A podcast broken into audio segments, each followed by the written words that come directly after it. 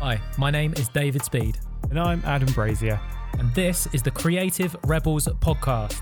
featuring inspirational stories and practical advice from some of the most prolific and successful creators in the world. Adam and I have co founded multiple creative businesses and turned our varied passions into our careers. There's never been a better time in history to make a career from being creative. So many people will tell you that you can't do it, but we're here to show you that you definitely can. Right, let's do a podcast. Welcome back, Rebels. Hello, I want to talk about um, something important Oh, God, you got straight into that. What, Yeah. what do you want to talk about? content. Oh, content. What about content specifically? Right, so at the moment, everyone's panicking because they're like, I've got to be producing content 24 7. Yeah. Do you? Yes. well, not 24 7, obviously, because that's crazy. But in today's society on the internet, I feel like content is so important and you need to be creating as much as possible. It depends on like how early you are in your journey, like and what you want to do, but you need to be making as much content as possible around the thing that is you want to do. I think if you've got time to watch something, time to consume something, you've got time to create that thing. And it's like if you're super passionate about something, because a lot of people will be like, okay, I, I love this. This is what I want to spend my life doing. And then you go on their Instagram and they haven't posted for three weeks. There's like one post here and there. And it's like, well, if you want it that much, you need to be putting out the content. You need to be getting the awareness out there that your business, your thing exists and keep up with the audience as well. Because the way with the Instagram algorithm, especially, if you don't post in weeks, then next time you post, it's a lot less chance that that's going to be seen. Like Instagram wants you to be on its platform as much as possible. So it kind of punishes you if you go away from it. Yes. But think back to our history. Mm-hmm. So we created a lot of content in the form of our website. But once that was done, we didn't really have to come back to it every week or every day and repost. It was, I mean, we, we were kind of updating the blog, but really like the content was kind of there and it was kind of fixed. And 99% of our work was coming in through our website. And then we spend a lot of time on LinkedIn, networking with the right people. So, because I mean, because I mean, for us to create, and for a lot of creatives listening, to create your piece, like say you're an oil painter, that shit takes forever to dry. Like if you're you might be working on six pieces and you might not have finished pieces to go. I mean, you can always do progress progression shots and and uh, like a, a video of you in your space or or like just talking people through the process and what's going on there but for the actual finished final product the thing that you're probably going to sell that's going to take a long time it's the same for us like i mean it's going to be a day minimum of hard work to mm-hmm. create a painting to then post on a social media site that's going to be seen for a couple of seconds. So i think whilst content is really important it's important in the right places. And I I think this constant pressure to be continually updating Instagram when at the moment the algorithm is at an all-time low and the the kind of organic reach and the chance of being discovered like for it being a flag the chance of you being discovered and getting work from your Instagram it is quite low. So maybe that time is better spent updating your website and, and then learning about SEO and pushing that out with when you've got a spare hour rather than because I always used to advocate like I'll go through the hashtags and but I'm wondering now whether your time is probably better spent on like making sure your website is banging and then and then pushing that out and then going out and meeting people in real life. Because I know there's um Cake and Yoga Club that follows us on Instagram. Like she's hitting the pavement with flyers. She's going out telling people in whatever way you can but getting caught up in one platform and spending all of your time on it especially when that platform is not really rewarding you at the moment. I don't know that that's a good use of time. I think it really depends where your audience comes from. Like for us, when we started Graffiti Life, there was no other companies really doing this. So it was quite easy for us to rank really highly for the term graffiti. It didn't take too long for us to get out there. Yes, it took a lot of hard work at the start, but if you're going into something like photography or um, just where there's a lot more people in that field who've been doing this for years, like we were fortunate in the fact that we created an industry. Whereas to say if you're making jewelry, it's going to be really, really hard. Like you're not going to rank on the first page of Google as a solo person, you're just not. There's not going to be the chance to do that. The only thing you could, you could do there would be to pay for ads to be able to appear on the first page. But as a really small creator, unless you get really niche with your content, which again comes back to content, it's like as a niche, if you've got a niche that's really saturated, you need to go really, really long tail with it and write blog posts on, say, if you're a jewelry designer. what you- does long tail mean I've never understood that so long tail is basically so short short tail keyword would be so if jewelry is the example, jewelry. So if you typed in jewelry or jewelry London, that's a relatively saturated thing. So long tail would be if you did a post on jewelry in the style of bees in because there's the jewelry of bees, um, jewelry of the style of bees found in London. Because then it's like that's really niche, You're really kind of narrowing it down. So yeah, if someone's looking are. for that thing, then they're probably going to find you because that's such a specific term. Yeah, yeah. Okay, that so, makes sense.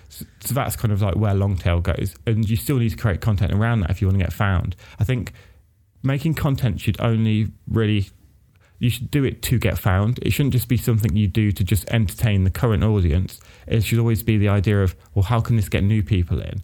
And I think if you're a painter or you're someone who takes months to do a single piece, like because of the way the algorithm works, like the algorithm is the algorithm. Like you can't change that. So You're just going to have to work to it.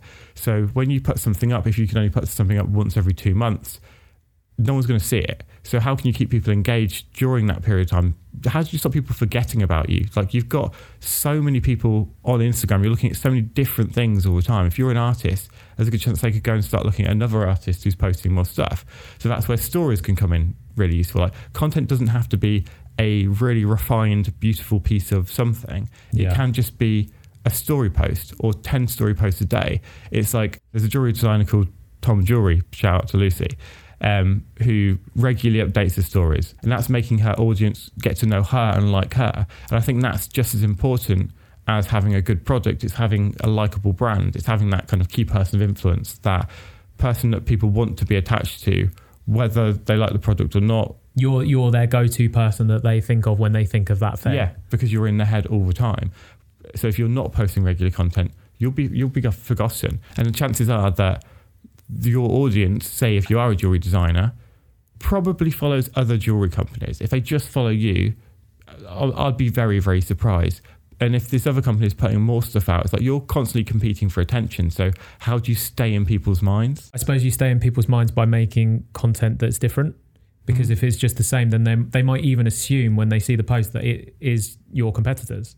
Because if everyone's making the same work, then then you can't differentiate yourself. So I suppose it's it's making that stuff that and and then a um, surefire way to grow is to create something that just I don't want to use the word viral, but but something that catches on, that captures people people's imagination, mm. and that's where your creativity comes into it. Like you've just got to think differently. And we're just about to roll into an episode with Paul, who uh, is from Contagious, who and their their whole thing is studying like pieces of content that have done that that they've been become contagious that people have have shared them and it's, yeah. it's spread around he's he's written a whole book of like the 10 commandments of of how to do that but i mean things that have worked for us in the past is, is nostalgia when we've painted mm-hmm. pieces that that have like con- conjured that up for people. That's always worked super well for us gets shared a bunch of times.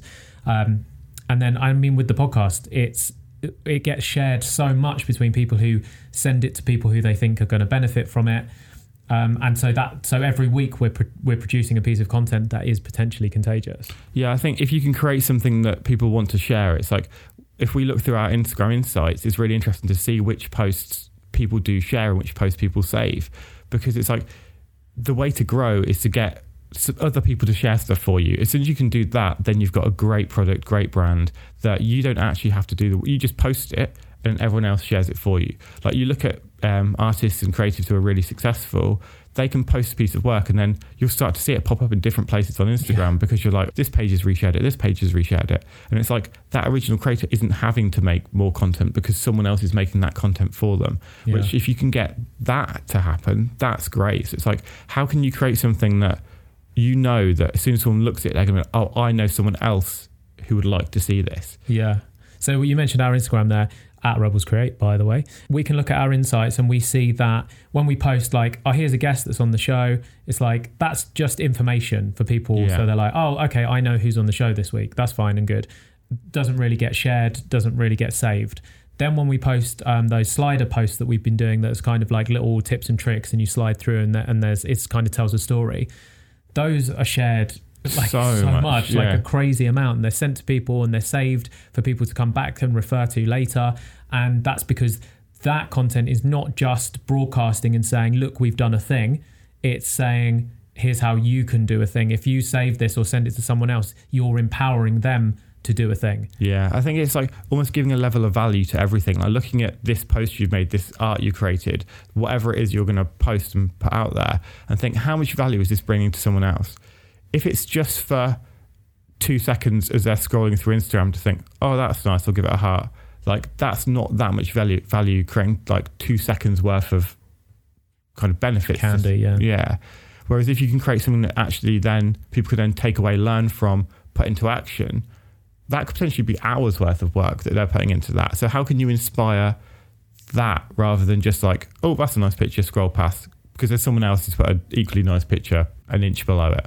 Yeah. So I, I think the two most important things for me is is figure out your platform. And there are platforms out there where organic reach is ridiculous at the moment, LinkedIn and TikTok. And then working also working out like who is your target audience because are your tar- target audience using TikTok? Are your target audience maybe on LinkedIn? Are they on Instagram? And, and that's that's the place where you're going to have to dedicate all of your time to. And then once you know who that end person is that you're trying to reach, that audience that you're trying to build around you, reverse engineer from there and work out what it is they want. Like that's what this podcast is every week. The reason we've just spoken to you for 15 minutes about content is because we know because you send us messages about it we know that you need to know about content creation con- like is it important how much of my time should i be putting into it so so we're just delivering what you guys want to hear about and that's how the podcast is successful. So know your audience, know what they want and deliver it to them. So yeah, this week's episode is with Paul Kemp Robertson, who is the co-founder of Contagious. Contagious is a multi platform marketing resource,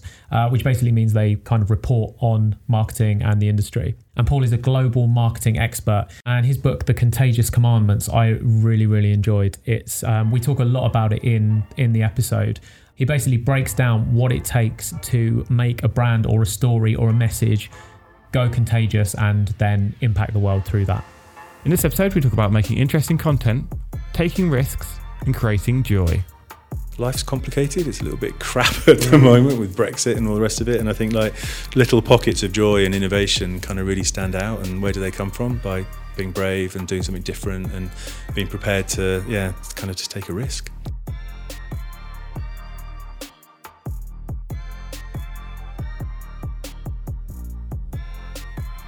Hi, Paul. Hello, hello. How are you Welcome doing? to the show. Thank you. Nice to be here. So, you are co-founder of an agency called Contagious. Mm-hmm. Um, when did you guys start and why? Okay, so um, well, technically we're we're not an agency. I need to. I wonder, as I was saying that, I was like, Well, you, "Here's you've, you've nailed a problem that probably a lot of um, entrepreneurs or small businesses will, particularly in this day and age, kind of find hard. Is like, how do you define what it is that you do? Yeah. Um, and I think basically we, we were founded in 2004. Um, so that was back in the days where things like Facebook and YouTube didn't exist as businesses, where phones weren't particularly smart. Words like viral were just kind of creeping into the, the lexicon. So there was still kind of, you know, the sort of sound of dial up very much in, in people's Yeah. ears. And um, so Contagious started. It's really it's, a, it's an editorial resource with a consultancy um, attached, and um, it's basically we just uh, my background was kind of trade press, uh, looking at advertising from a creative point of view in the days before the internet. I'm not sure if uh, you were aware of those things even existing, but um, this is a day where we want to try and show the best ideas that were happening in kind of creativity across advertising, music videos, and where it was where things like post production was exploding and getting interesting. And the only way of seeing like, like the really best stuff globally was either going to Cannes Lions every year and waiting a year, or having someone trundle into your office with these massive videotapes and physically showing you them. So we actually created something pre-internet that was um, like a TV show on a VHS cassette that we distributed globally with a little magazine attached um, called Shots, which is still going. Um, and I was kind of like the runner who became editor. And then because having this position, a really privileged position of looking at all the best stuff worldwide and having someone said to us once, it was like you know, with like the difference between Vogue and Elle is that you have a very strong point of view on one of the magazines, and it was like I like you guys because you've got a strong point Yeah. of view, and we used to put so many noses out of joint by not showing stuff. It had to be really Yeah. kind of high creative standards and you know all that kind of stuff. So anyway, so because of being in that job, um, I ended up working for Leo Burnett globally in Chicago um, for uh, something called the, the Creative Exchange Department. So again, my job was to kind of look at the best stuff that was happening in advertising worldwide, help on pitches, run kind of creative training, creative councils, and and so on. So again, a really kind of unique, interesting job. But then it got to the point of I was kind of six years at Leo Burnett, three in Chicago, three in London, and um, I felt I'd sort of done everything that I was expected to do of taking what used to be like an analog resource and making it digital and creating an intranet and whatever. And I had a really good time, but just got that kind of itch. And um, it was myself and my former boss at Shots were kind of sitting in the Admiral Codrington pub in South Ken behind the Lou Burnett building. And I think he'd sold his stake and in, in that business and wasn't in, involved anymore. I was obviously six years out and independent, had this sort of global perspective from Leo Burnett. And it was like, God, like if if we were doing that job that we used to do, things have changed so much. And if you look at it from a like an advertising industry point of view at the time, as I say, this was like 2000 and early 2004 when we were thinking about yeah. it. And um, we thought like everyone's still obsessed with the way it's always been done, like 12 week media plans, tele, print, radio. Like the trade press are obsessed with like account wins and gossip and who's the celeb creatives and whatever. And it's like it's almost like the audience has run ahead of the advertiser. They've suddenly started creating their own content. You can think things like blogs have started to emerge, and people were suddenly questioning like the environmental practices of companies, or this word called radical transparency, phrase called radical transparency was emerging. So you can see all this kind of change of behaviour, and it's like in my job at Leo Burnett, which, to, which was to look at creativity kind of globally and emerging trends. It's like I don't get a lot of this stuff. I was like, you know, born in 1967, we didn't do computer science at school. I think was probably like that. So again, it was that sense of like there's all these wonderful new things that are happening from a technology point of view, all these new behaviours where consumers are sort of taking charge and having their own opinions, creating their own content, hacking content, and whatever. So it's like if we were back doing what we used to do, which was just about creativity, we'd make it very different because the world's changed, but the the industry particularly the trade press hasn't. So that's where the idea for Contagious came from. And I think because I'd been agency side for six years, we've done a lot of work with with clients around effectiveness of creativity. Um, so all these studies looking at ads that would win awards, like the 100 most awarded ads globally, and we'd always get in touch with the agencies and the clients behind them to sort of say, well, how effective were they in the marketplace, um, and do all these studies. And there was always a massive correlation between ads that are kind of successful creatively at award shows and impact in the market. Yeah. So, and the IPA now do it. You know, it's a kind of recognised thing. Because I know there's, there's lots of agencies who their goal is almost mm. to go and win awards, whereas other people mm. will just go and try and do work that is really drives them. Yeah. How do you balance the two of those? Um, I think agencies are obsessed with awards partly because it's one of those sort of industries that the people that work in it, I include myself in that, it's one of those things where um, there's a lot of frustrated filmmakers, writers, artists, or whatever. It's one of those industries that um, I think you know, John Hegarty talks about. The um, America has like you knock on a front door and sell something. In England, yeah. there's a thing called the, the servants entrance or the you know the kind of service entrance, which is around the back, and it's almost like selling and advertising and marketing. It's kind of almost like a a grubby kind of thing to do almost mm. psychologically. So um, I think that agencies and so on are obsessed with awards, partly because it can kind of validate what they do, and it's one of those things they can show their parents. I know you don't understand what it is that I do, or I might slave for 12 months and actually only create three commercials, but one of those has won an award. Isn't it great? But I think on a, on a serious level, I think people do actually acknowledge, because of all these studies that you know agencies have done or the IPA have done, that there generally is a, a is, is a correlation between stuff that's winning awards that you recognise amongst your peers as the best in the world or yeah. best in that category, chances are, and as I say, we did this study over 15 years at Leo Burnett, and there was always between 80 and 90% proof. Um, it does work because it makes your brand kind of famous. I think also really strong creative ideas are also very efficient because as people receiving those ideas. I, I, keep, I hate, I try and avoid using the word consumer as much as possible because it's awful because it's, it's people ultimately, yeah. and uh, you know the idea of being a target or a consumer is very, you know, kind of old school. But um, it's almost like you know stuff stuff that kind of motivates real people. Um, if, if it's a really strong piece of work, you're more likely to want to watch it again and again, so mm. you don't get bored. If you see a shit ad on telly, you're much more likely to either fast forward, go make a cup of tea, whatever. But yeah. the stuff that's interesting, you will a kind of watch it and be prepared to watch it, but also you'll pass it on, and that's you know one of the greatest kind of um, effects is that if you get sent a piece of work from someone in your network that you trust and whatever, then you're much more likely a to watch it. But there's also these studies that show that if you're recommended something by someone that you know and love and trust, you're something like 37% more likely to stay loyal to that brand over time. You know so that the, really starts to build. On build the flip up. side of that, do you know what mm. the stats are around adverts that mm. annoy people?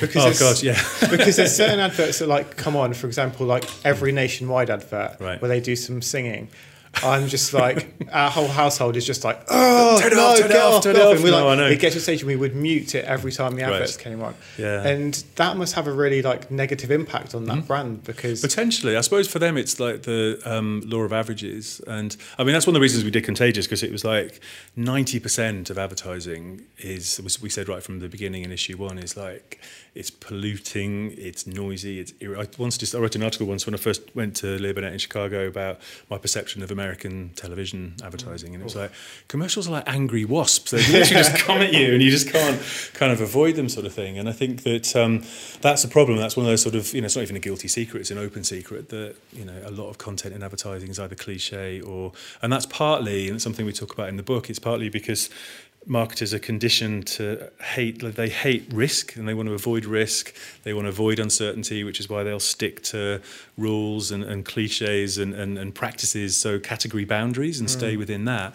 Um, but to your point about people hating stuff i think it's a thing where it's something that our editorial director at Contagious, Alex, is always banging on about, and about well, we talk often, you know, within this sort of EC1 postcode or Soho or whatever about, you know, creativity and advertising, and it's about where technology is going. And people talk about VR experiences and AR and social media influencers and whatever. But it's like, well, how does it play in Didcot? You know, because Didcot Yeah. is statistically the most average town in the UK for whatever Okay. reason. So it's like, okay, people using VR headsets to make purchases in Didcot. No.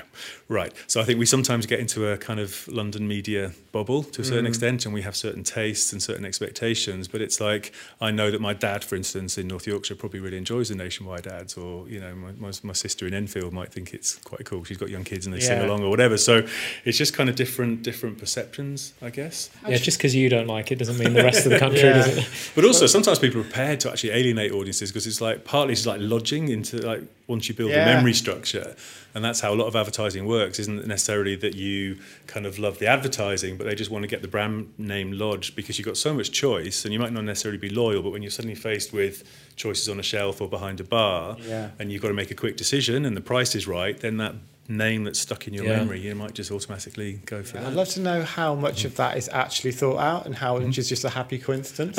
because like sometimes like the ads that you don't like, you're like, are we going to like? It would be great to think that they made you purposely not like it, so then they could sort you out down the line and Yeah. have stuff in your Yeah. head. Oh, I don't think many marketers sort of set out think, right, I'm going to really annoy people and make a really shitty ad. But I think you see where it just it's ads that are just you know defined by committee or it's something again we sort of talk at Contagious about. Um, one of our commandments was you know don't ask what, what's in it for for us, ask what's in it for them. Yeah. And so many people get that wrong. It's like you can almost like see the. The, the, the, the strategy flesh kind of seeping out of the, the commercial tights to, to use a really bad analogy, but do you know what I mean? It's almost like you, you can see exactly what they're trying to achieve and what the brief said, and they've got so hemmed in that they just want to, yeah, basically bash across. Well, our KPIs are oh, we have to tell them this, and we have to reinforce this, and we have to get the Yeah. logo, and we have to whatever, and it just becomes very mechanical. And then it's almost like creativity by numbers, and that's where it starts to get annoying. So I don't think people necessarily set out to destroy their brand or alienate kind of people. But But then yeah, if you look just- at uh, like the Nike campaign with Colin Kaepernick, Mm-hmm. that that purposely alienated a section of the states, and I think their their profits were like increased. yeah, increased That was- dramatically yeah, over through I mean, that campaign. That was interesting. I think we talk about um, that in this context of divisive values. Um, I think it's a sort of phrase that we coined. Um, and I think that was one of the things where Nike in a really privileged position anyway, I think, because they're obviously, you know, a massive brand and, and, and so on. But again, that was quite, you know, dangerous for them. But what was smart about it was that um, obviously, you know, he he's one of their brand spokespeople. They believe in him and the stand that he was taking, and I think they they looked at that as a long term investment or idea because they knew that they were going to rock the boat and alienate people. But then Phil Knight, obviously behind it, was quite quiet, and I thought it was really smart because he kind of waited, and there was a massive furore. People were, and it was often like you know in the kind of classically it was like the Trump supporting Yeah. kind of Yeah. d- demographic in the US were burning their Nikes, and exploding on Twitter and all that sort of stuff. And um, I think he came out and said, "Look, you know, when you, as a brand, you just can't sit on the fence. You've got to have a perspective. People who believe in you want you to believe in the same things that they Yeah. believe in, and we have to take a, a stand. And if you sit on the fence, then you just you don't mean anything to anyone, and therefore, if you got if you stand for nothing, then you've got no one to sort Yeah. of stand with you, kind of thing. So I think he just, I mean, more or less the subtext of what he was saying was like, you are going to piss people off by doing ads like this and taking a stand, but you just have to piss the right people off. And I think their their share price took a wobble in the first few days afterwards, yeah. and everyone's like, ah, you know, Nike, this is a purpose-driven advertising. This is why you shouldn't do it, and they should be. But um, I think in the long term, if you now look at their share price over time, then but also for me it's not just about the advertising from a sort of external point of view like to me if i worked for nike if i was a young kid working in a store in chicago or pennsylvania whatever and they did that and i was like a young urban kid i think yeah I, they've got my back i yeah. really appreciate this how i feel this is what i yeah. believe in and i think so you know when brands do that it's just as much for their own internal advocates as much as it is for external yeah because if you can you know. if you can appeal to your own people and make your own people happy first mm. then the whole world's going to see that and like one going to want to work for you, so you've got better yeah. employment coming from at the back of that. Yeah. And then also it just makes the brand stronger and makes people care about it more. Yeah, exactly. So, and I think Nike obviously they're in a privileged position, but we also I think there's a story that I really like, and I think we sort of you know mentioned in the book and upon we do sort of speeches around bravery and advertising and so on, and um, it's something that Coke did in. Um, Brazil, and there's a really kind of horrible, kind of homophobic slur that's been around for a while, which is um, this Coke is a Fanta, which is basically this man is not a real man because he's gay basically. So this Coke is a Fanta. So Coke thought, right, okay, we can't we can't have this. Yeah, yeah. this is not real. So they basically at Pride Festival, um, they did this thing where we, we would call it, I think in the book, you know, we refer to um, asking heretical questions, and it's you've got like the most iconic product in the world is possibly the red Coke can. Like everyone recognises it yeah. globally.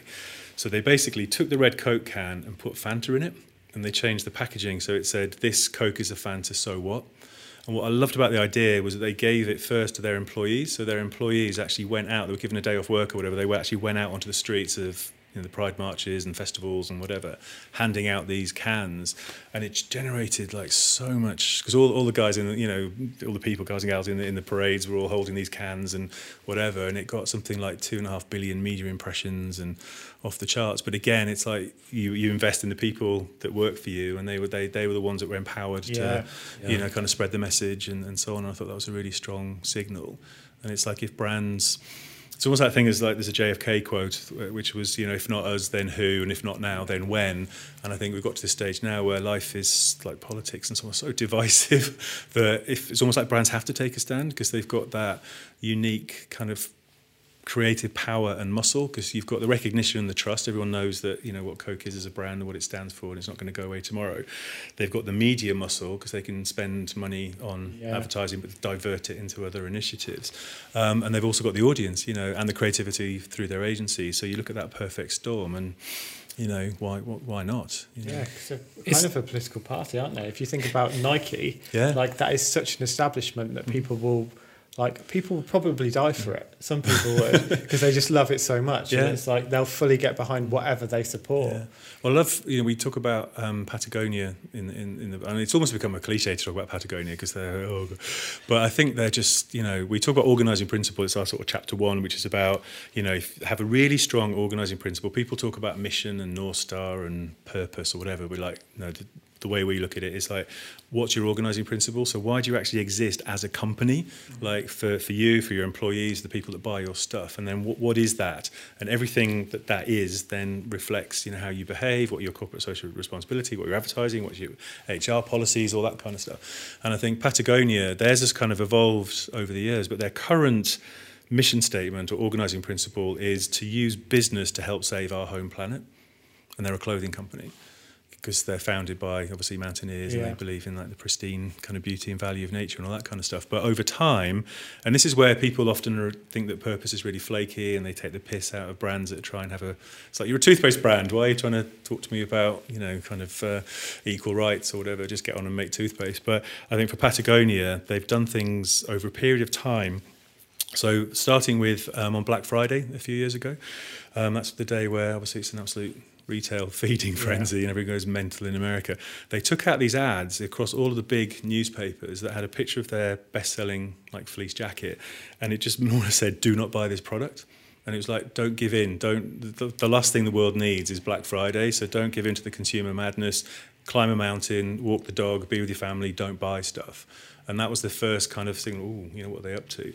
And they've done all sorts of stuff where um, but, but, I mean, their sales uh, exploded when they did that, though, right? Probably, yeah. Because yeah, people, again, yeah, you know, and they've, they've done things like trying to push the industry forward. So they've created a beer like a Patagonia branded beer working with this kind of craft Yeah. operative in, in Seattle, whatever.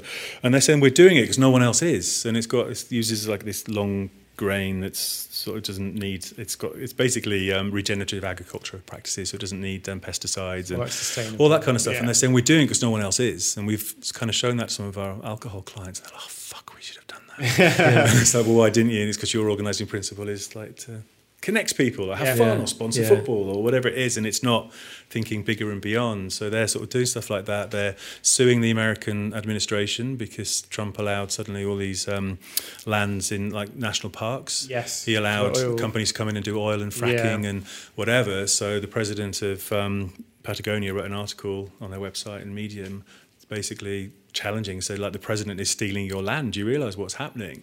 And they're now part of a, a legal case. They've started sponsoring Democratic candidates in lands or states where the, the national parks are going to be kind of disrupted by oil drilling and whatever. So they've really taken a stand. And it's like, well, because brands can, because they've got you know, in their case, shops everywhere. They've got ads, they've got the website, they've got that, but they've got that permission because they've built it up authentically over time. So you can kind of believe in what they're doing. But you know, there's a lot of power there to get the message across. And, you know, And I, I think it goes back to what you said at the beginning when we were talking about how um, people see advertising as as dirty, Mm. and um, and certainly, I mean, we like without advertising, we wouldn't be here today. Like it's formed the core of our business, and I think it's just humans are always going to make things and do things, and then they're going to want to tell other people about them, and then it's our job then to consume that and decide which direction we want to go. It's like like you love a coke. But you know when you drink because you've got the information now. Like, it's not like the eighties Yeah. where it's like Yeah. have a healthy coke. It's like no, I know this is packed with sugar. What's that? Yeah, it's like you know it's packed with sugar. It's not great for you, and you'll make the decision of Yeah, yeah. I'm, conscious choice. yeah, I'm prepared to go for this. Yeah. And so I, I just think like advertising is not going anywhere because we all need to tell everyone Hmm. what we make. Yeah, I think if you think about the essence of brand, you know, if you take it back to its original meaning, it's all about um, recognizing either a symbol or a logo. So I think in the book we mentioned, like, if you take advertising back to the beginning, people talk about, you know, kind of cave paintings or whatever. But the first ads were um, prostitute sandals in ancient Greece. You know, they used to have these kind of little symbols or messages, and they would leave them in the sand, and wherever they walked, people could follow, and they would. Uh, anyway, so, Oh, amazing. yeah, early advertising. But um, so a combination of kind of like visual, the sort of visual semiotics Yeah. of a sign, but also um, the trust that that service is going to deliver. so Yeah. In the sense, if I follow these footprints, I'm going to get kind of what I want. God, I'm going down a real rabbit hole here, but um, but I think um, also what we're trying to get at within advertising is to try and define what it actually means and what that content is. And I think that particularly with a lot of young people, I think they've accepted that you know there's so many choices. Life is hard. It's expensive. They've got you know no money. So therefore brands are almost this kind of gateway to experiences. Yeah. you know you think about festivals and, and concerts and, and experiences around retail or what brands will do to like kind of you know release things or connect with fans. And i think people accept now that, that brands and advertising um, is a way of actually getting unique experiences that they wouldn't necessarily get elsewhere or to make things kind of slightly cheaper for them or whatever. So we're sort of trying to say, well, if brands can start creating experiences or services or tools or kind of unique things, then um, you know that's a better way than just hammering them with a message that is just bombarding them and they've got no kind of two-way traffic and can't can't kind of connect back to or comment Yeah. on or Because I think whatever. like it's like if you experience something, you'll generally remember that forever. It's like we do podcasts in person because the amount of interviews and stuff we've had over, over the phone, and I couldn't tell you what that person's name was. Right. I couldn't really remember it. But as soon as you're in person, you've got like a visual thing that's like really links in your brain. Yeah. Because it must be a human thing from meeting other people. Yeah, I Yeah. think absolutely right. It's that psychology, and but also it's a sense of um, connection, but and and trust as well. Because I did a webcast once um, a couple of weeks ago. It was the first time I'd ever done it, and I'm used to speaking on stage. I'm used to doing workshops and whatever. And I did this webcast thing where it was just a mic, like literally my laptop, Yeah. and I couldn't. I knew there was 125 people watching, and I hated it. weird, Absolutely it? hated it. I thought, Like- are they laughing? Are they like? Disappearing? Are they snoring? Whatever. I just got no no reaction, no sense. And it's the same way, I suppose, you know, despite all the, the sort of angst around flying and so on, that people still fly from a different continent to attend an event or a meeting or Yeah. whatever because it is that that, that human connection. I think as well, just in terms of like the way your brain remembers stuff. If it's Mm-hmm. just one sense that's experiencing it, Yes. or like two, uh, then it's like you're very limited in your brain of how the connections are made. Whereas if you experience it in a lot of different ways, you touch, feel it, smell it, see it, like all of those come together, and then it, loads of things could remind you of that moment at another point. yeah. So I think yeah, there. Even though it might cost more, say if it Mhm. costs double to put on that event compared to doing this just like fixed advertising, yeah, you're right. the longevity in someone's brain Mhm. will be so much like so much stronger Yeah. so like if you could measure that then i suppose that would be a really powerful tool Yeah, I think there's something um, Cornell University. I think we I think we talk about in the book where um, it's called the um, hedonic return and hedonic treadmill or whatever. But basically, it's that it's almost become you know a sort of off like quite a pat statement about oh young people enjoy experiences more than things Yeah, or we've reached peak stuff, so it's all about experiences, and it's true because what they talk about is that. Um, people, you know, you think that you really obsess about having expensive furniture or objects or status symbols, and you crave all these amazing objects. And the argument they make, and they use um, a wooden floor. They'll say someone might think like, I've got a really expensive hardwood, polished wooden floor that's cost me twenty thousand dollars. Aren't I awesome? And then you love it for about two weeks. And then after about two three weeks, it becomes the thing you walk across to Yeah. get to the kettle. You know, it just blends in. Whereas they compare that to the experience of watching um, a cheetah, like seeing a cheetah hunt at dawn in the Serengeti or whatever, is like the the residual kind of value that that puts in your brain Yeah. is so much more valuable as a human being over time than an expensive floor that makes you look cool for like two weeks or whatever. And I think it's the same. Like brands have sort of latched onto that. So we talk. Um, I think we featured on our sort of our Contagious IO platform, which is our sort of digital news um, resource, membership resource. This idea from China for Nike. So again, the proposition, the problem is like people are not shopping as much as they used to because shopping malls are boring and shit, and everyone wants to go online, and you know that uh, getting dragged around the shops is not the thing you necessarily want to do. So they wanted to launch this new trainer, um, and it's like, well, it's really good, it's really bouncy, it's like amazing properties, but unless people actually get it on, then how do we sell it, sort of thing.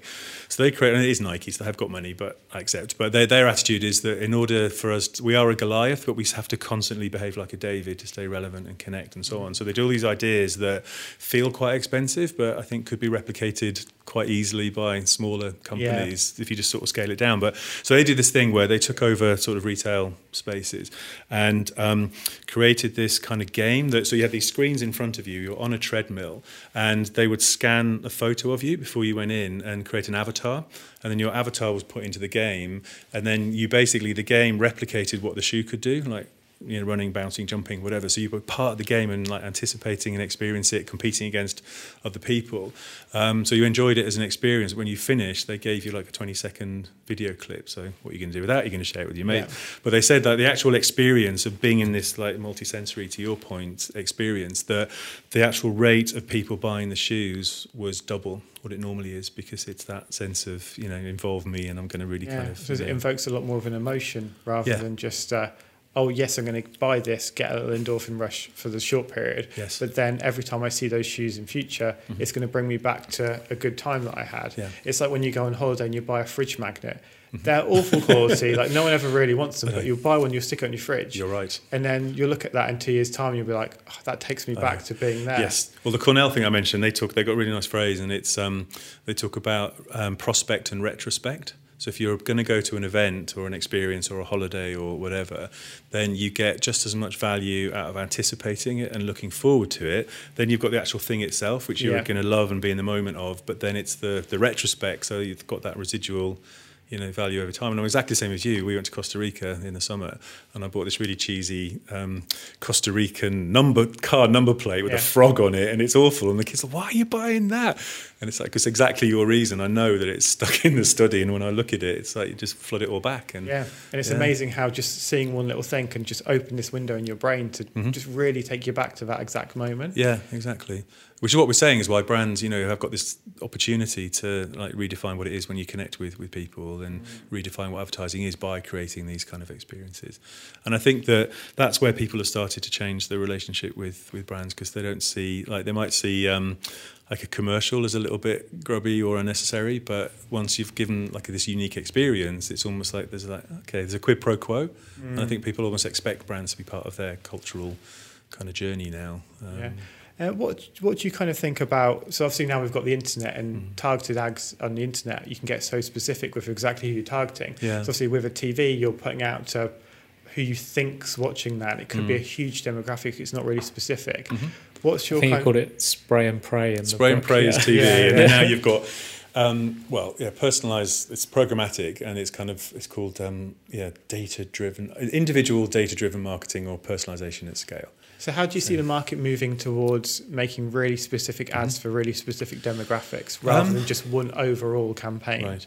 I think, I mean, it has been definitely, I think it's like pendulums you know, my wife works in education and she always talks about whoever's in government, like the pendulum will swing. So with um, Labour, it was all about, you know, kind of creativity and giving freedom to teachers to, you know, develop parts of the curriculum, whatever. And then the Tories got in and it kind of swings back. It's about testing and whatever. And it's the same with, um, with advertising. And I think that the pendulum swung and has swung very recently towards programmatic and data-driven advertising um, because it's accountable and it's scalable and it's replicable and you can change it and really figure out very responsive.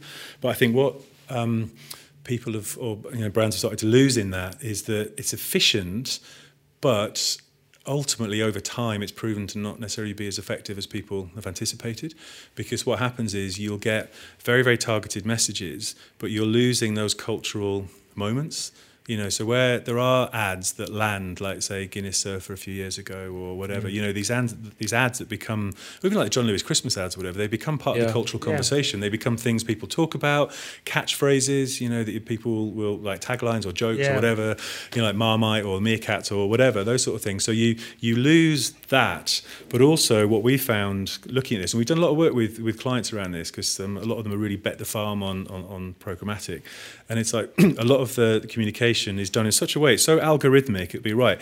If the temperature is this, and the city is this, and this person is the one that likes football and is 28 years old and whatever, we're going to hit him with this ad. And it's almost like so computerized that it's all kind of, you know, so hyper targeted. Um, that it starts to just feel a little bit kind of mechanical. And also, a lot of these ads have got some sort of um, transactional offer you know, yeah. and which means over yeah. time you start to associate that sort of targeting with discounts, coupons, you know, th- two for two for ones or whatever it is. So therefore, you kind of almost don't want to pay full price for that that brand because yeah. you're getting used to, you know. That's so, the thing. I feel like now I don't pay full price for anything really. Right. Because I'll I know it's going to be on sale at some point. Yeah. So for example, like one of our employees is looking for a new laptop and I'm quite techy, so she asked mm. me some advice. I was well, Black Friday is coming up soon, so yeah. you'll definitely get it cheaper then. And I just kind of think, well, well, what do I need? So I'll have an idea in the back of my head of what I'm looking for, mm. and I'll just wait until just it wait. comes on offer. I think that's partly the part of the downfall of Pizza Express, you know, because yeah. they did so many things where it was all wrapped up in apps and loyalty programs for people, and you'd see. Oh, yeah, I would never. I, I could not. Was the last time I paid a full price at Pizza Express? Yeah, never. Know, and it's a great brand. It's a really good. You know, when I was sort of growing, started advertising in you know in Soho, it was like a, an institution. They jazz yeah. nights and whatever. It was a, like an amazing brand and kind yeah, of restaurant experience for you know cheap kind of experience. But yeah, they screwed it by becoming transactional. So I think what's happened is you've got Adidas and Booking.com, the two big brands that recently come out and said, we've actually messed up. You know, we've gone so far towards data and this efficiency and programmatic, but we're actually finding that it's not having the the effect long term that we wanted to. So um, when I talked before about the effectiveness of um, awards and ads. Yeah. Um, it used to be so when we did it at Leo Burnett or the IPA, which is the Institute of Practitioners in Advertising, which is the trade body for UK advertising agencies, and they're brilliant. Like their methodology is really robust. They've always done these studies tracking, as I say, award-winning ads effectiveness in the market. And it used to be something like the award-winning ads were like 11 times more effective than none. And then it kind of sunk down to six. And then at Cannes Lions, which is like the Oscars of advertising, um, for the global industry in June, they dropped this brilliant bombshell of, oh, we've done a new one and it's um, gone down to zero.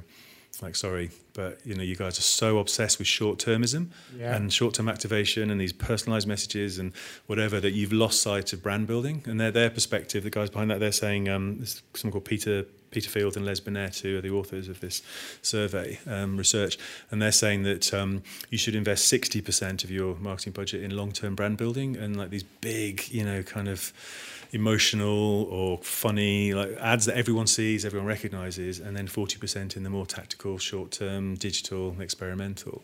And then I think some Australian researchers have looked at this and said actually it's swung so far to non-effective that it should be more like 70-30 or 75-25. You need Yeah. to come. So I think the pendulum to your question is starting to swing back, and I think you'll get brands investing more in the long-term brand building, the commercials, films, videos on YouTube, you know, kind of experiences and that kind of stuff. So a lot of the brands we've been talking about are like very big brands. A lot of our audience are kind of like just getting started with their Mm-hmm. Right. businesses or a lot smaller. What would you Mm. say to them would be the best approach for advertising? I think the principles that kind of operate for big brands apply to everyone. Obviously, budget is a, is a thing, Yeah. but you know the actual kind of principles. I think um, for some smaller brands or people just kind of starting off, you're actually in a quite privileged position to a certain extent because you've got that challenger mentality. Um, so I know this isn't a small brand, but you know some of the best advertising on the planet comes from Burger King at the moment. They're with like most heavily awarded ad uh, marketer of last year. A lot of it happens in the states, um, be- precisely because they're the number number two behind Yeah. McDonald's, and their whole mission is we can just poke a stick at the clown, literally poke a stick at the clown. And um, they've done all sorts of weird things where um, they did this app last year. Well, the, the brief was we need to get more people to download the Burger King app because food is going to be digital. Everyone's going to get their food more from online orders than walking into a restaurant. Um, so their agency ended up doing this thing where they this is something completely off tangent, but something that if you're a small company you probably wouldn't do because they geofenced 14,000 McDonald's restaurants. And the idea was that if you arrived in one of these restaurants and fired up, downloaded the Burger King app, it would recognize that you're in a McDonald's and that would activate a voucher where you could go to the nearest Burger King and buy a burger for a cent. And it would direct you via maps to get there, kind of thing, which is brilliant. And it was just literally cocking a snook Yeah. at McDonald's. They've done stuff around um, taking pictures of kids screaming with clowns, So, like, you know, and using those as ads, or whatever. But even on a positive note, they've got where there's one day um, where McDonald's, where all the proceeds of their, the sale of a Big Mac will go towards the Ronald McDonald Foundation, and Burger King don't sell the Whopper on that day. They literally direct people to a McDonald's. So again, sometimes you can be positive, but we're just. I think the idea, what I'm trying to get at from a small, smaller brand perspective, is a judo flips. So like, how can you kind of use the weight and the lumbering kind of, you know predictability of your competitors and do something unexpected or almost kind of like subvert what they're doing compare yourself to them take the piss out of them be provocative and use that as a judo flip or um, i think we talk it was one of the sort of contagious commandments is to ask heretical questions so you look at exactly what's going on in a category and as a small and there's a guy called um, hal gregersen who's a really interesting um,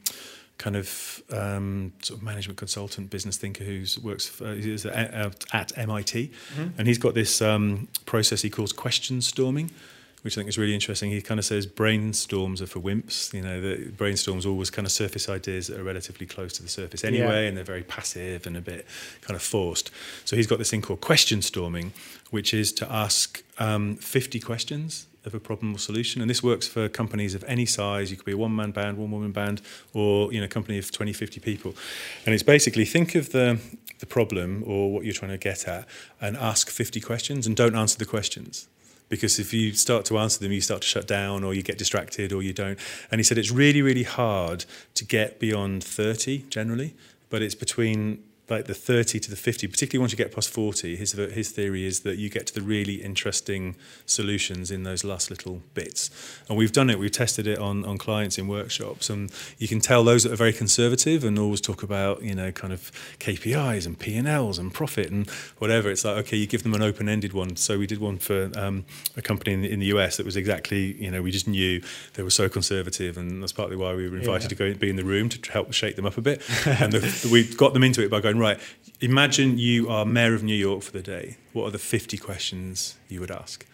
And that's kind of doesn't, there's no fear in that. It's not connected to my job, but it just gave them, it kind of liberated them and they really kind of enjoyed it. But it was hard even in that context. Um, but they still, they found they got to some really interesting spaces um, in, in, in the last kind of, you know, kind of five to 10 questions. So it's, like, it's forcing them to be creative. Yeah. If they're in positions that it's kind of creative has been forced out and they're just down these like really mm. hollow lines of KPI, KPI, KPI. Yeah. They're not really thinking like outside the box. Horrible quote, but like Yeah, I know.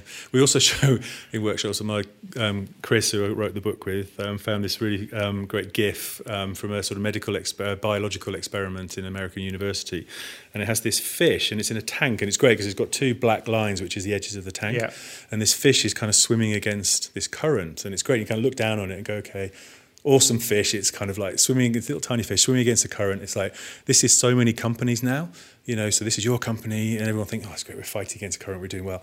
And it's like you click on the next slide, and it's got this kind of scientific blurb at the bottom, and the fish is dead, and has been all along. And it's this experiment to talk about the fluid dynamics of the biology of the fish, and it's got this kind of muscle memory that basically, once it's died, its body is so kind of perfectly tuned into swimming that it just keeps on swimming. Amazing. And we're like, this is Thomas Cook, this is Blockbuster, mm. this is Sun Microsystems, this is whatever. So many people get trapped in this keep like literally swim in our lane, do what we always do, keep on swimming, keep on swimming, wait for other people to take the risks or to you know kind of change, but we'll just keep on doing what we're doing.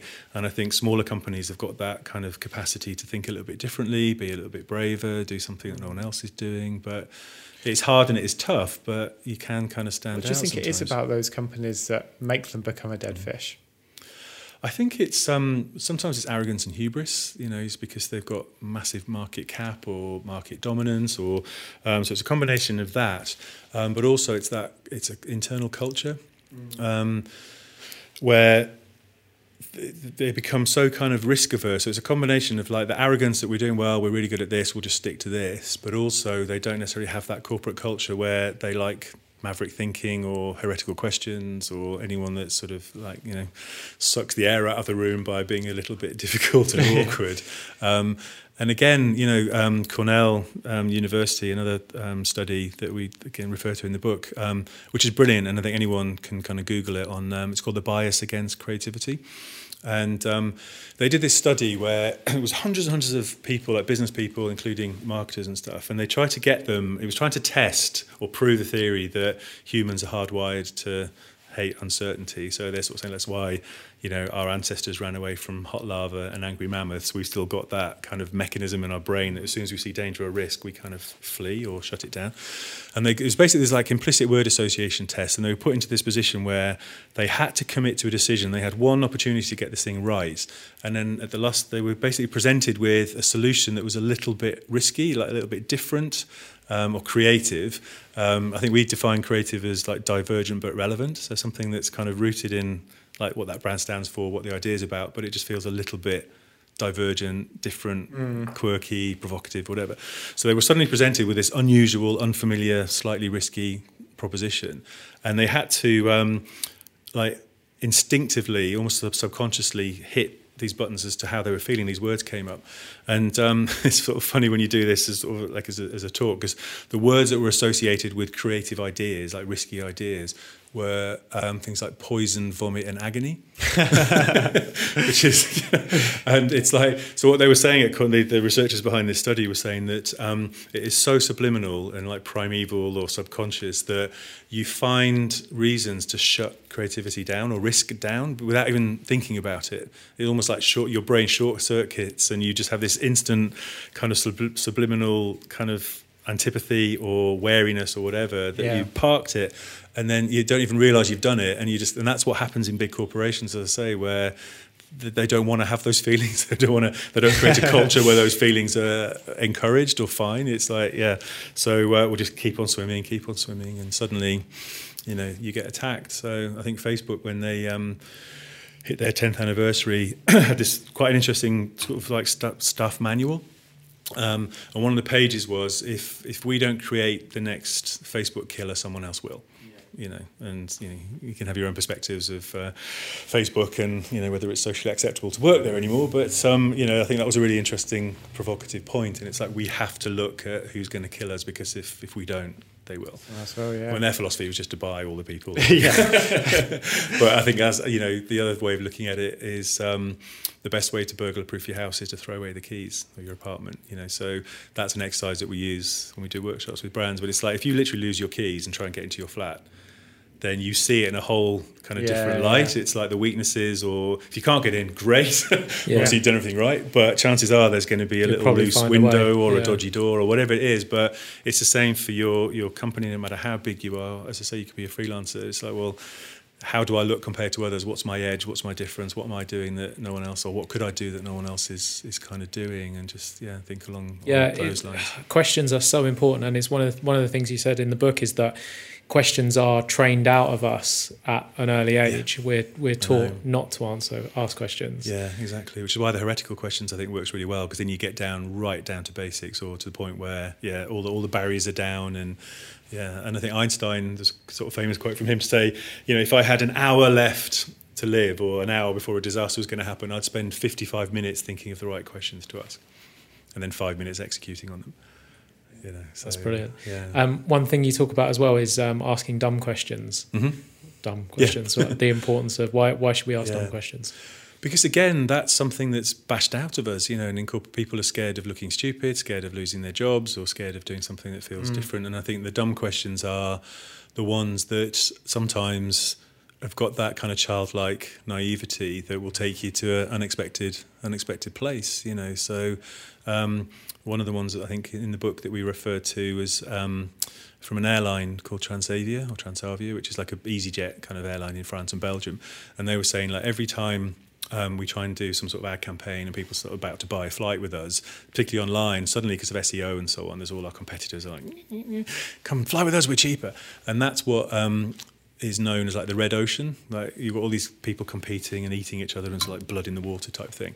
And they've got, how the hell do we get away from, from this and get into like, this is business speak, like blue ocean, which is that marketing kind of theory that if you can take your brand or your idea into blue ocean, that's where none of your competitors are. It's a nice, clean, peaceful space where you can be and communicate and whatever. How do you get to blue ocean?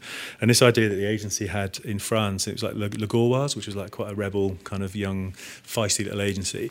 And they're going, right, we've had this idea. And basically they said, right, we're going to um, create a series of products. So like crisps, gummy bears, soda, and we're going to brand it Transavia, and we're going to work with Carrefour, who's like the France's Yeah. biggest supermarket chain.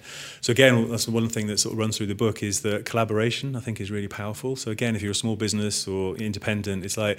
Can you collaborate with someone that's in an adjacent industry and it's like one plus one equals 3 You mm-hmm. know, where they're going to get something out of it, you're going to get something out of it, but you get to a better place because of that. So they did this thing where they created these products, um, all nicely branded. The agency said it nearly killed them because they had to do like procurement and logistics and insurance and packaging and Yeah. all that kind of stuff. But they and they asked Carrefour to create these kind of special, you know, kind of areas for them that were away from normal slacks. And they said, if ideally, we want them in the alcohol near, near champagne and expensive wine. And the way it worked was that um, you know it's- each packet would have a different city. And they did it in such a way so where they knew where the supermarket was and where the nearest airport was and where they flew. So something like this gummy bears might be called barcelona. And then if you bought that packet of gummy bears it would cost you like 35 euros which is expensive for a bag of sweets. But once you bought it it had a special code inside the packaging. And that would literally get you to a beach in barcelona as a ticket. So basically so why can't an airline ticket Yeah. be a packet of crisps and that's a sort of dumb question. Well of course it can't you know. Yeah, it has yeah. to be on a, an app or it has to be on a piece of paper or it's got to be you know printed off or whatever. But that is a perfect example of a dumb question. And they got to the point where they did it and they had this sort of set you know like uh, amount that they could allocate to this offer. And they'd given it say like a month and after two weeks all, all the tickets had gone you know so and they felt that was that period where the dumb question that got them into the blue ocean as they call it and uh, none of their competitors could get anywhere close Yeah. you know and it was a nice bit of like anchoring bias as we call it because it was Yeah. suddenly it was like it feels expensive but compared to like a bottle of champagne actually flying to barcelona is great you Yeah. know so let's do it yeah so Um, what, I was at a university talk recently, and one of the one of the questions was, I, "I'm just starting off. Like how Mm. like how, how do I get attention? And I've got Mm-hmm. no budget to advertise." right And I told a story of something that we did, um, and it's something I hadn't thought of for a long time. But um, when we did the box park thing, Yeah. so um, Right. so across the road from us now is Box Park, which has become quite a big brand. Mm. Um, but when we were first, like we're probably in our first like maybe year or second year of business, Mm.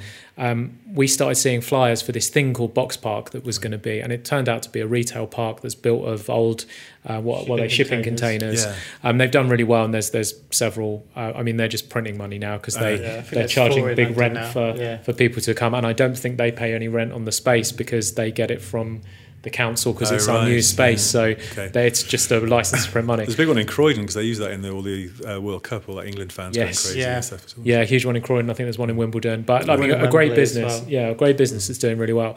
But um, the first one was in Shoreditch. We were just setting up, started seeing these flyers for this thing called Box Park that was coming to Shoreditch. So we got in touch with them and said, let's collaborate. Mm-hmm.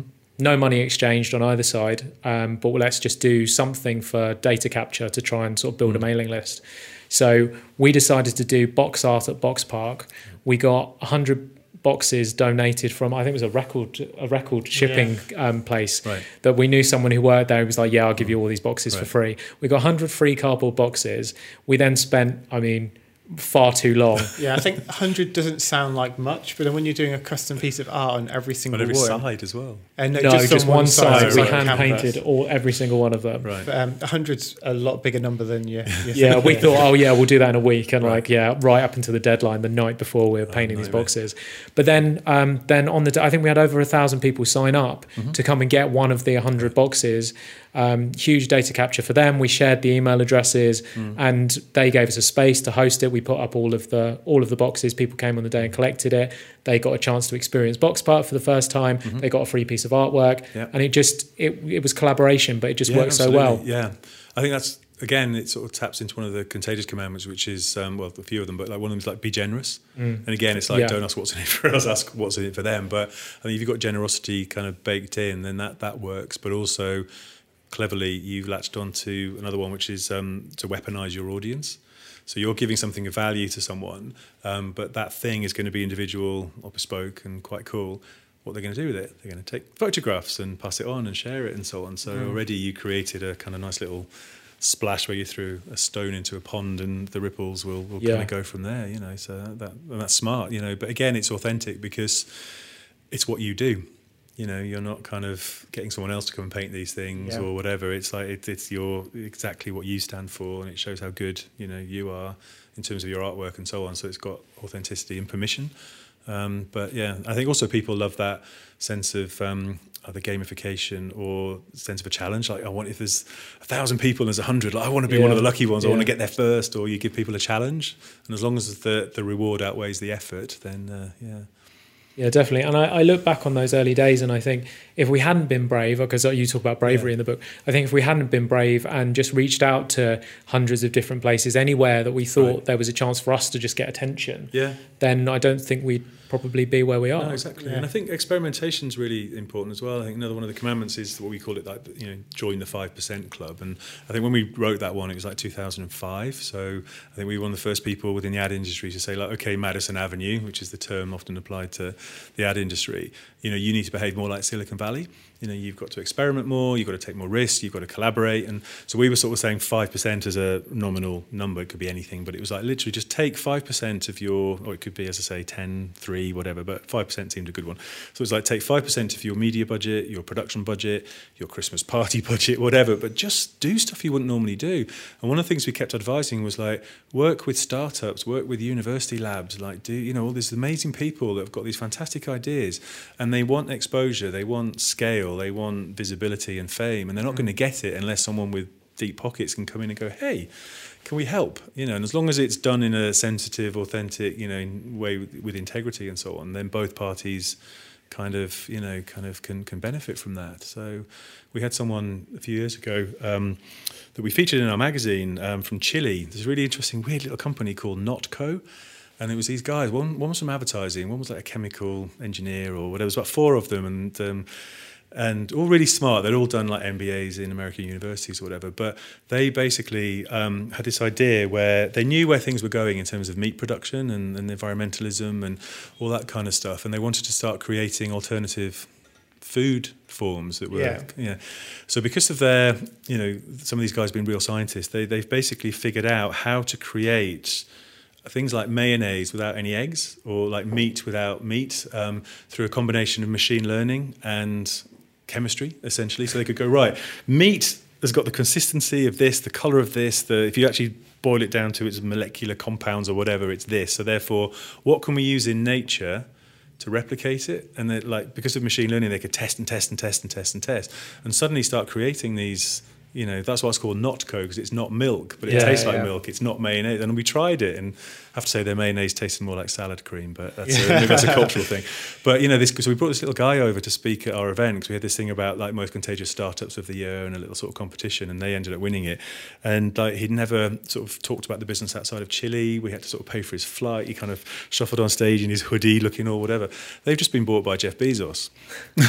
Literally you know because when we were there we gave him like a little stand to sort of meet everyone afterwards in the exhibition area and people like from Coke and Unilever were kind of all over him. And it was like whoa you're Yeah. onto something here mate.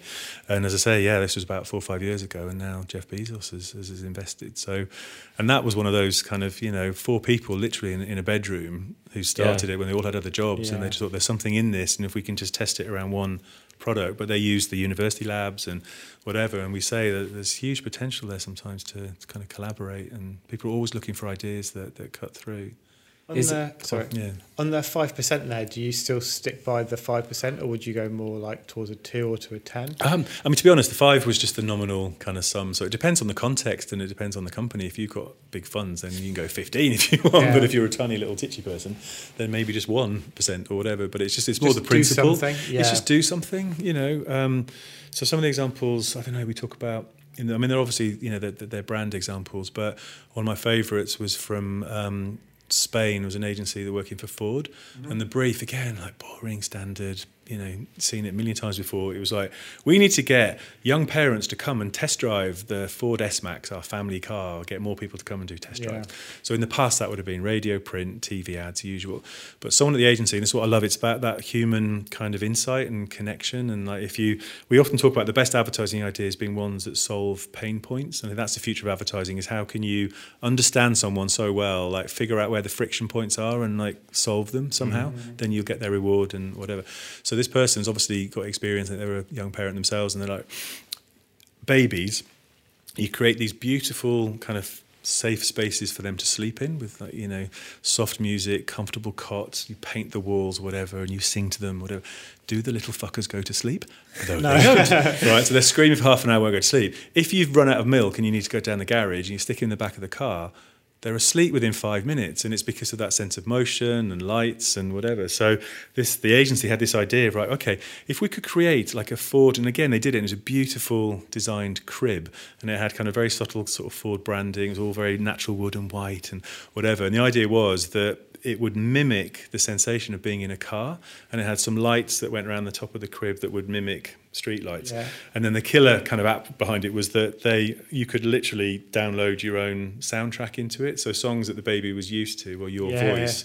And that's the experience. But the only way you could get it was by booking a test drive and then you could buy it for you know a kind of reasonable amount and it went so well that that's now a piece of IP that's going to go global you know because of that kind of one idea and that was a 5% thing where it's like well I don't want percentage but a 5% in principle and it's like we can test it and if it fails we've lost a little bit of money Yeah. that we Yeah. spent working with this lab and these kind of boffins to try and make it happen and designers but in the grand scheme of things I don't say it was 50 grand for them that's not very much money um, but if it works whoosh like VC style you, Yeah. you scale it up and.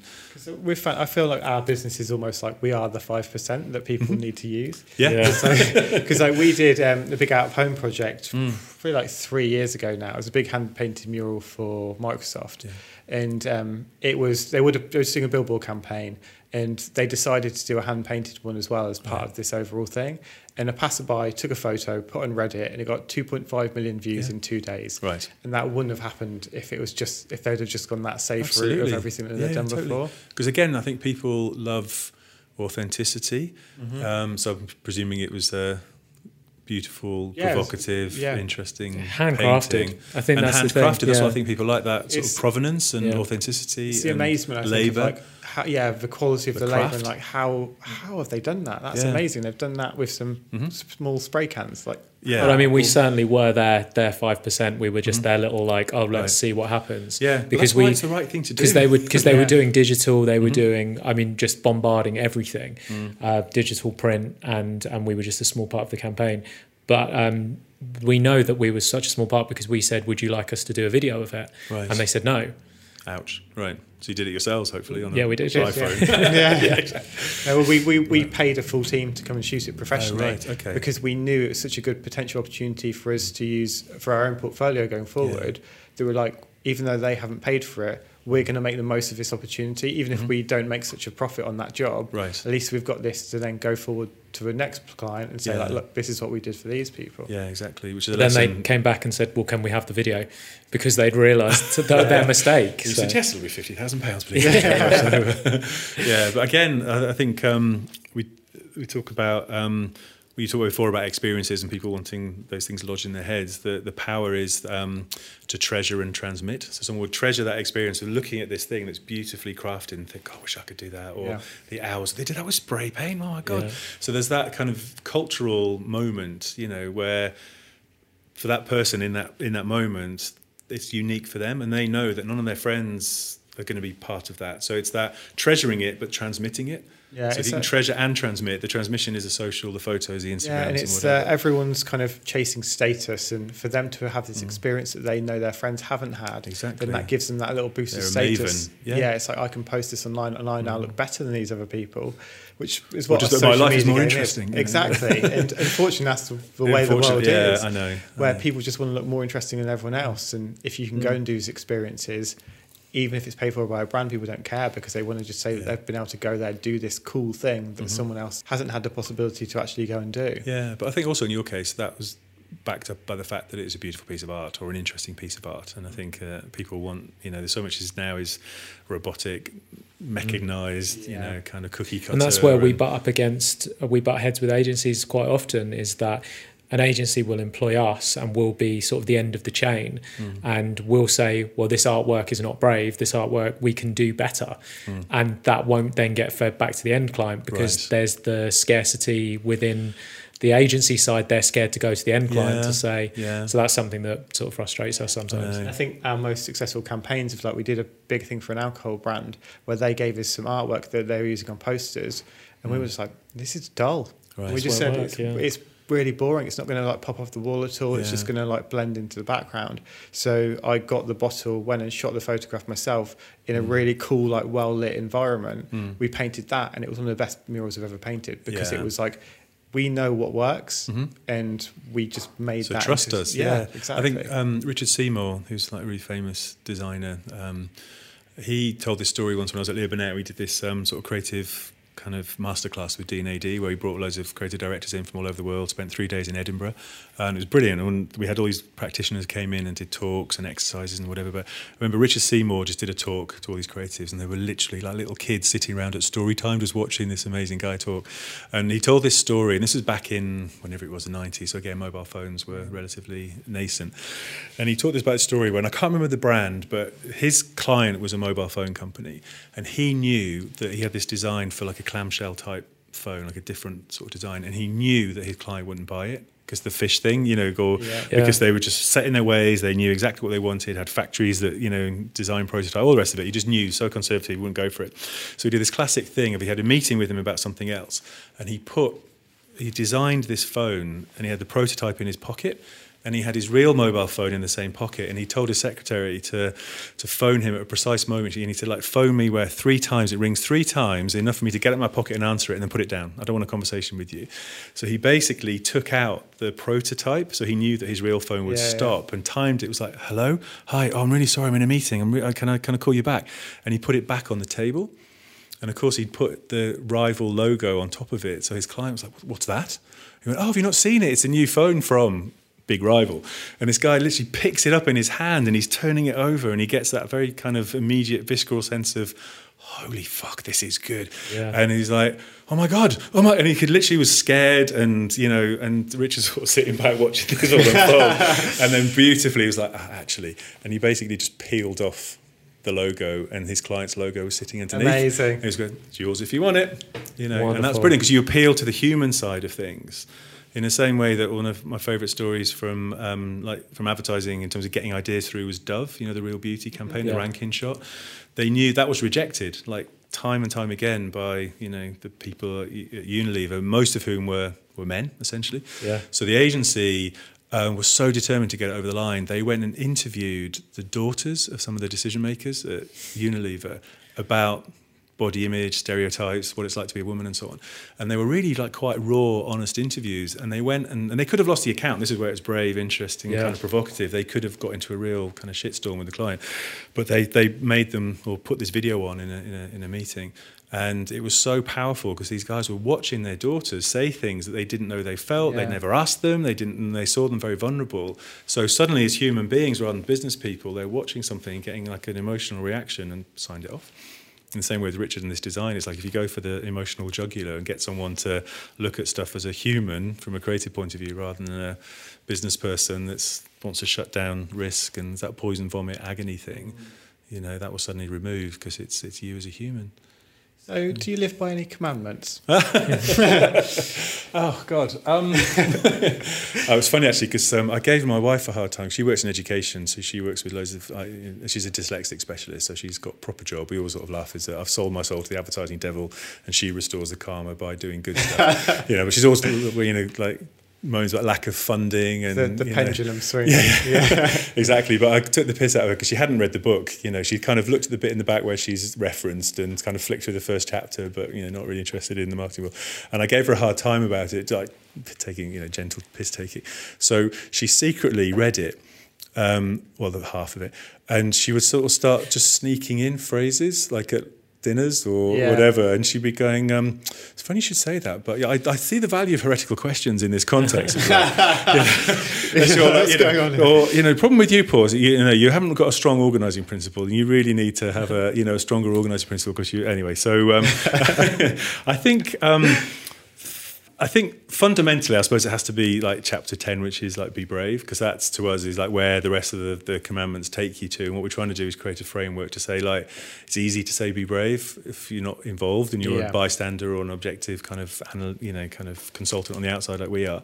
Um, so therefore, these nine steps will kind of get you there and there'll be provocations and principles, but there's, there's proof in it. But I suppose for me, it's that kind of the whole bravery thing is because you have to cut through and you have to be different. And I just sort of really believe in, in the, the power, like the transformational power of creativity. And the best creativity is one that, kind of as I said earlier, kind of it sort of feels a little bit familiar, but it's different. It's it's just cranked to a, a slightly higher degree, or the temperature's turned up, or it's just that little bit of divergency.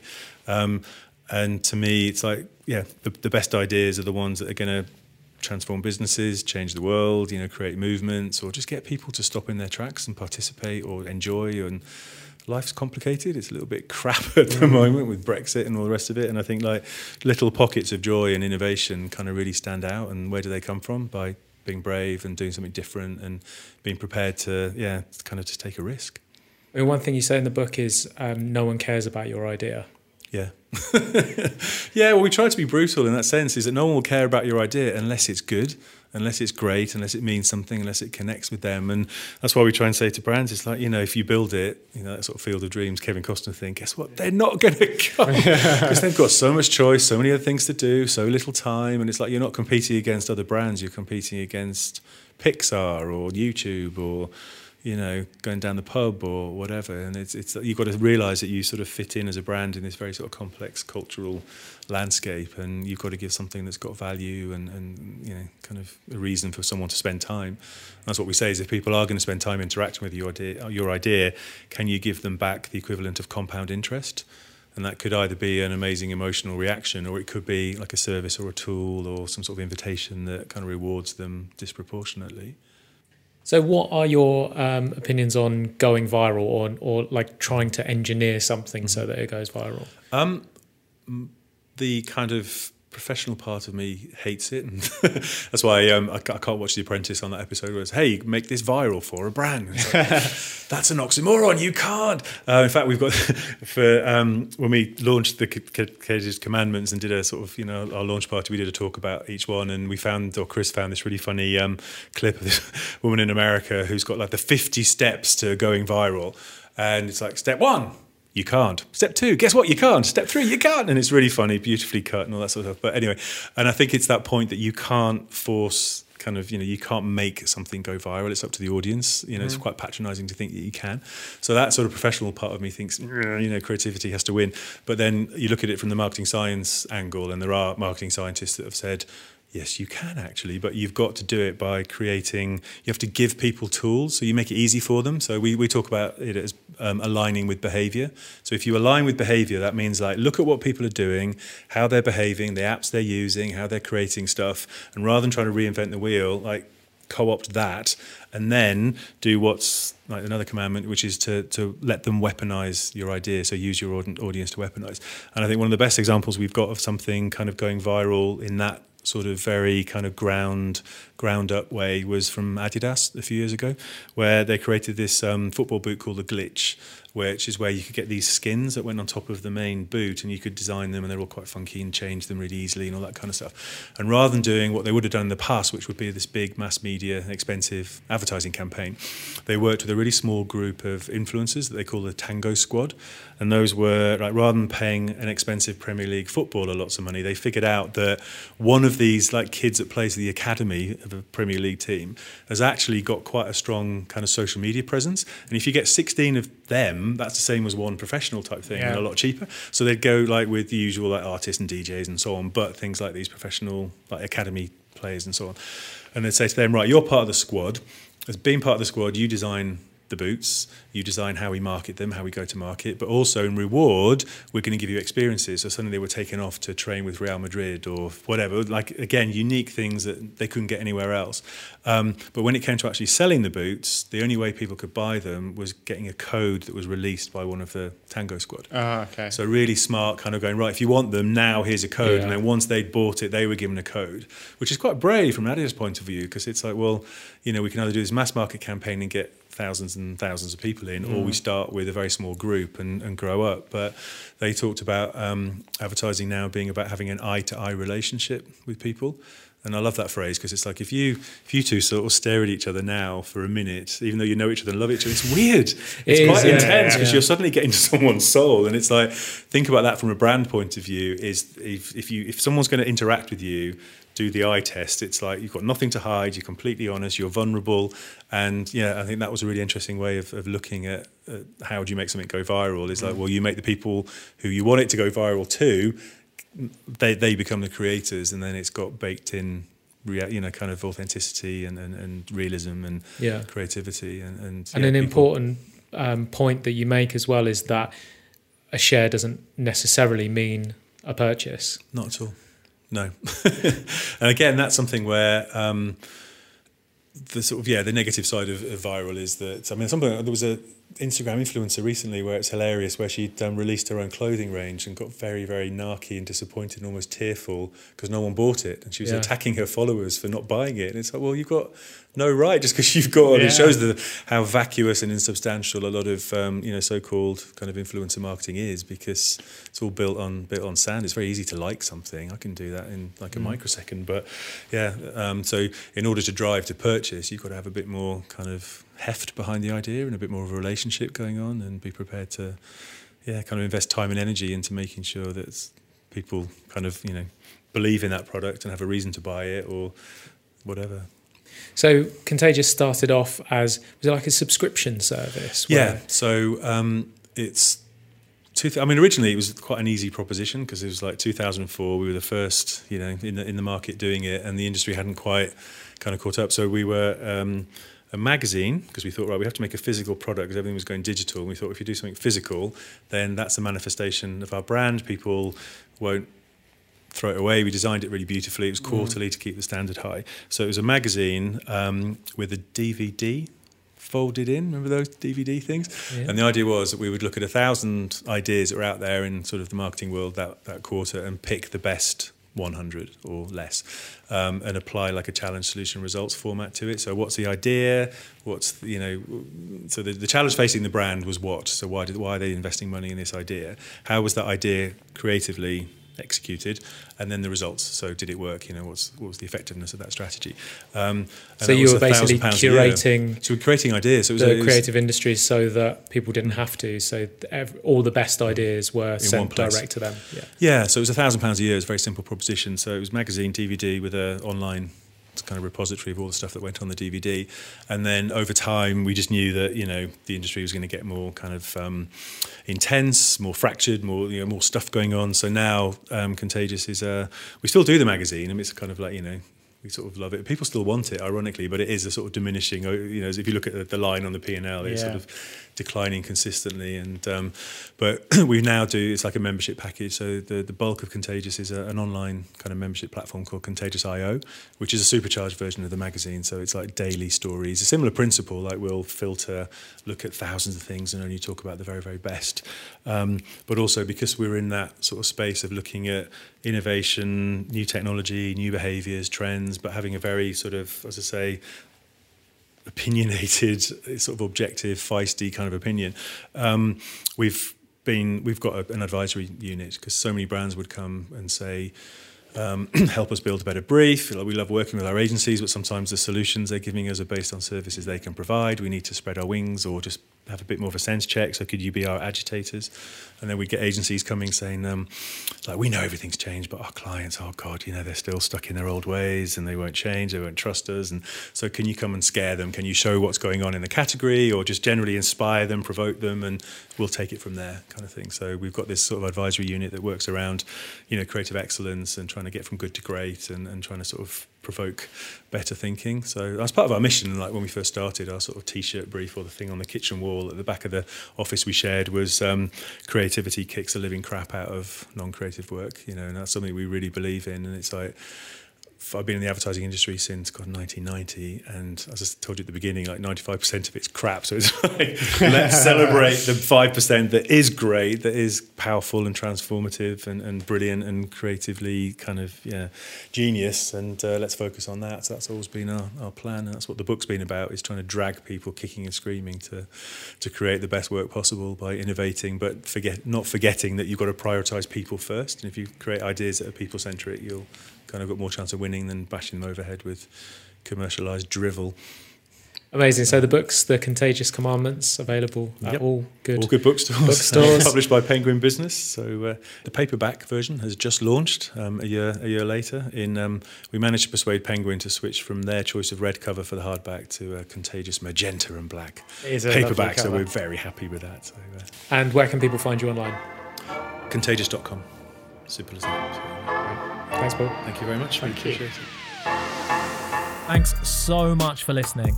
If you get any value from these episodes, it would mean the world to us if you could share the podcast with someone who needs it. You can always reach out to us on Instagram at Rebels Create or head over to creativerebels.co. And remember, always be creating. See ya.